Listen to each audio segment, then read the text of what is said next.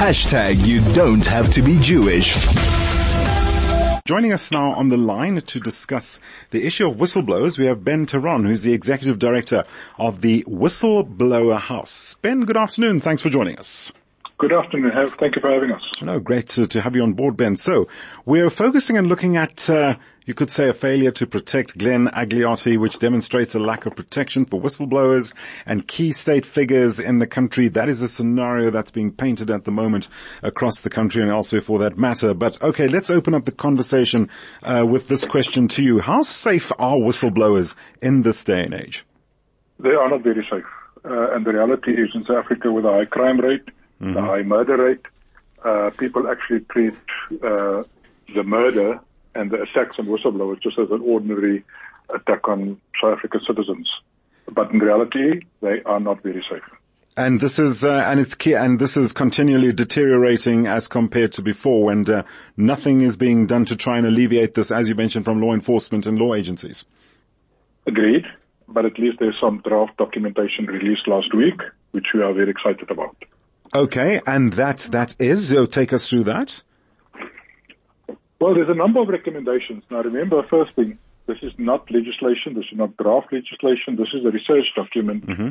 uh, released by the Department of Justice, which means we're only at the beginning stages of the drafting of the of the legislation. So, uh, if you expect any feedback and action sure. from this within the next two years, I think that's um, irresponsible of you. In- let me start off with that. okay. Uh, you know, it's just a reality. Uh, if you look at where we are right now, you're looking at elections this year. The next year cabinet must be reconstituted. Uh, there are a lot, a, a, host of legislation that still need to be approved. So this sure. is not, uh, and remember, we must still draft this. This is just a, a discussion document so far. Right. Uh, but it's a step in the right direction. And let me take you a few, through a few of those. Right. Um, at the very top of the thing is that uh, the definition of occupational detriment.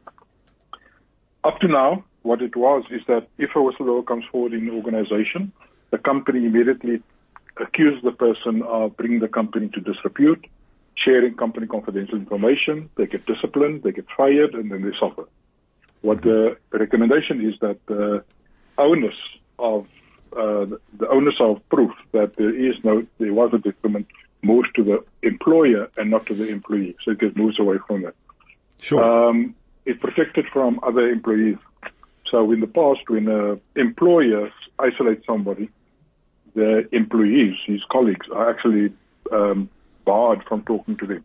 Because if they talk and, and uh, are friends with a whistleblower, they become mm-hmm. targets as well. Right. Um, they they speak about um, asking the Human Rights Commission to investigate. That's excellent. The problem that we have is that the Human Rights Commission may not be geared. Mm-hmm. They may not have the capacity, so those must be geared up. Very important for us is the ability for whistleblowers to access legal assistance. Mm-hmm. And the recommendation is that the legal aid board will be used for that. Now, the legal aid board have very strict rules around them and that need to change because if you if you earn more than 8,200 rand a month, you don't qualify. Um, oh, wow. If your total belongs mm-hmm. over 711,000 rand, you don't qualify. So that must change. And then, of course, the capacity must be beefed up as well. Mm-hmm. Uh, um, so then the very important one for us is the creation of a fund for whistleblowers.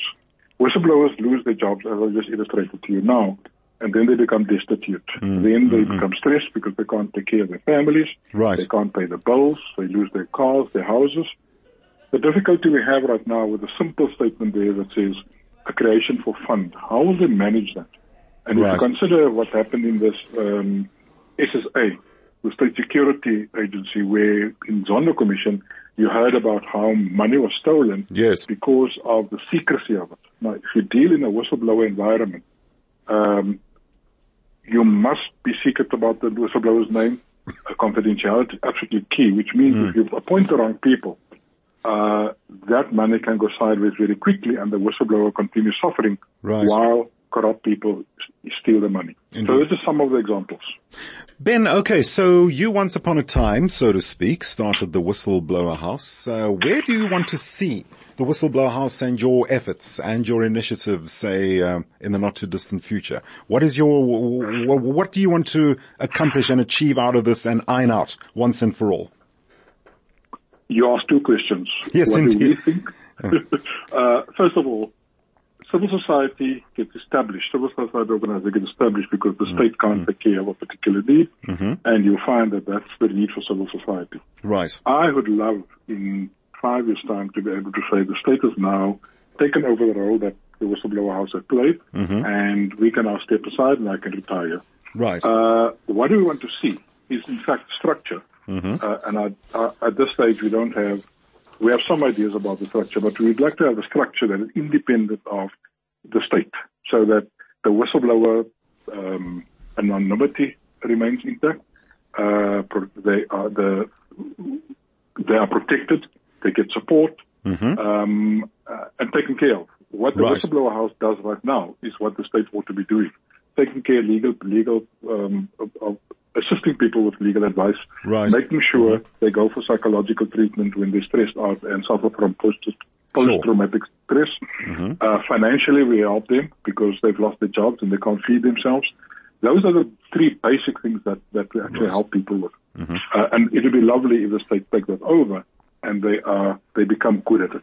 And that is why, Ben, I asked the two questions because we want results, don't we? People want that assurance, want that uh, peace of mind to know where to go and at least have that safety in mind, that safety factor in mind, should the need arise. And of course, the whistleblower house is easily contactable. I take it, Ben, you've got a website, anything, uh, uh, contact details wise? whistleblowerhouse.org mm-hmm. and everything is on the website what you need. Right. Our contact details, our email addresses, um, and we are ready and able to support and serve the whistleblowers in South Africa.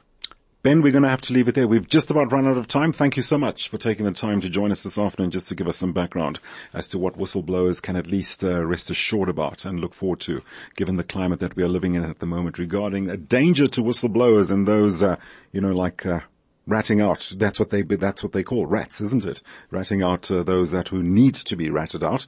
So whistleblowers, rest assured, you have the Whistleblower House's Ben Theron. He's the executive director of the Whistleblower House. Uh, contact details should be easy to get hold of there, in case you want to, and in case you want you feel the need arises to seek their uh, attention and uh, advice and uh, safety, whatever they can offer.